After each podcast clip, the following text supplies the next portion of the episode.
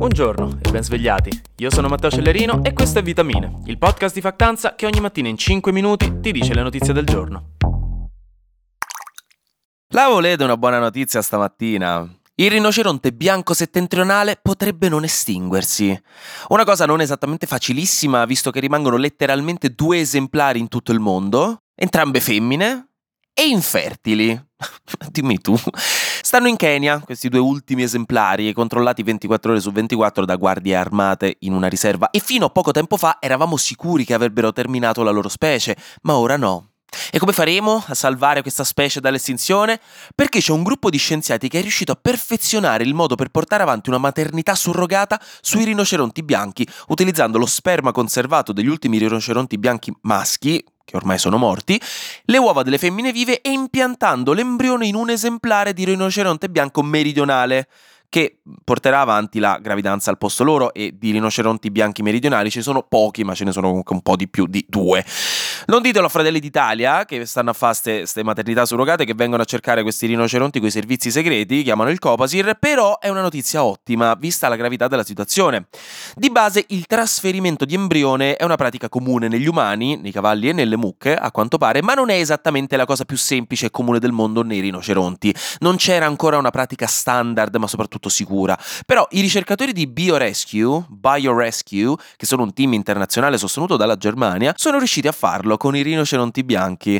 Lo hanno fatto a settembre scorso, ma è circolata adesso la notizia, e ci sono un paio di limitazioni a questa situazione, perché il numero massimo di piccoli rinocerontini è limitato a 6 nel breve periodo, per questioni logistiche, ovviamente non abbiamo ancora costruito una fabbrica automatica di rinoceronti, e dovranno passare per forza del tempo, questi piccoli rinocerontini, insieme agli ultimi due esemplari rimasti prima che muoiano per capire come si comporta la loro specie. Quindi sarà anche una questione di tempo perché non possono crescere così senza niente, hanno tutti bisogno un pochino di capire come, come si comporta da rinoceronti, il verso che fa rinoceronte, non lo so, pica pica, non, non, lo so. Inoltre non sarà possibile davvero ricreare una popolazione di rinoceronti bianchi settentrionali che possa effettivamente funzionare da sola sul lungo termine, perché manca la diversità genetica, essendo tutti piccolini nati da uova di un esemplare e sperma di due altri esemplari.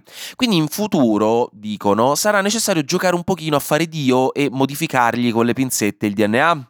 Un po' di caro vecchio editing editing genetico utilizzando come diciamo DNA di riferimento i teschi conservati di altri rinoceronti bianchi per rendere artificialmente diversificata la loro componente genetica, che è un aspetto fondamentale in ogni specie animale per avere diversità e varietà e proteggere da problemi genetici. Che boh, comunque, raga, in generale questa la trovo una cosa interessantissima. Detto questo, volete sapere un'altra buona notizia? Il 2023 è stato un anno record in Italia per i trapianti di organi ma anche di tessuti e cellule staminali emopoietiche, e lo dice direttamente il Centro Nazionale Trapianti. Ce ne sono stati 4.462 che sembrano pochi, detto così, però se ci pensate, raga, sono 4.462 vite che sono state salvate. Inoltre abbiamo anche raggiunto il record di donatori di organi, 28,2 per milione di abitanti, che anche qui sembra poco, ma la Spagna ha il record mondiale, sta a 48, quindi insomma, di base questo è il range. Gli ospedali fondamentalmente sono diventati più efficienti nel riconoscere quando un donatore, che ovviamente di solito è una persona morta, spiace dirlo ma funziona così, dicevo riconoscere quando un donatore può andare bene per qualcun altro, in un processo che mi immagino nella mia testa vada più o meno così. Mo, io non voglio dire nulla, eh, scusate se mi intrometto, se interrompo, ma sai cosa ti vedrei proprio bene addosso? Guarda, se ti fidi di me, ho una cosina che ti starebbe da Dio. E la cosina in questione è un fegato. Unica piccola pecca è un aumento poco rilevante dei donatori vivi. Cioè quelle persone che in vita dicono: Sì, se muoio il mio corpo generalmente è in salute, per quanto possa essere in salute il vostro corpo da morti. Scusate la schiattezza, oggi faccio attività di memento mori. Oggi scardiniamo in 5 minuti un tabù millenario sulla morte nei paesi europei. Vitamine fa anche questo. Dicevo, c'è ancora una mancanza di persone vive che danno il consenso a diventare donatori quando moriranno. In Italia siamo al 30%, quindi c'è ancora molto margine di miglioramento. E in tutto questo, in caso vi interessasse, vi metto in caption un link del Centro Nazionale Trapianti dove vi spiegano come poter diventare donatori.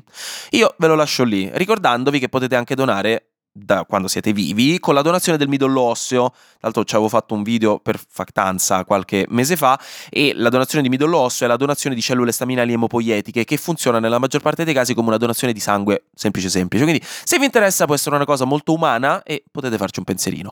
Ultima buona notizia, poi passiamo a quelle terribili, quindi godetevela. Il Camerun ha fatto partire la prima campagna di vaccinazione sistematica contro la malaria ed è il primo paese al mondo dopo i primi progetti sperimentali. L'obiettivo è vaccinare i bambini dopo i sei mesi per aiutare a proteggere appunto la popolazione chiaramente e il Camerun ha già ricevuto più di 300.000 vaccini, supportato dall'Organizzazione Mondiale della Sanità. Altri paesi africani si stanno preparando a fare lo stesso, quindi top. Flash News.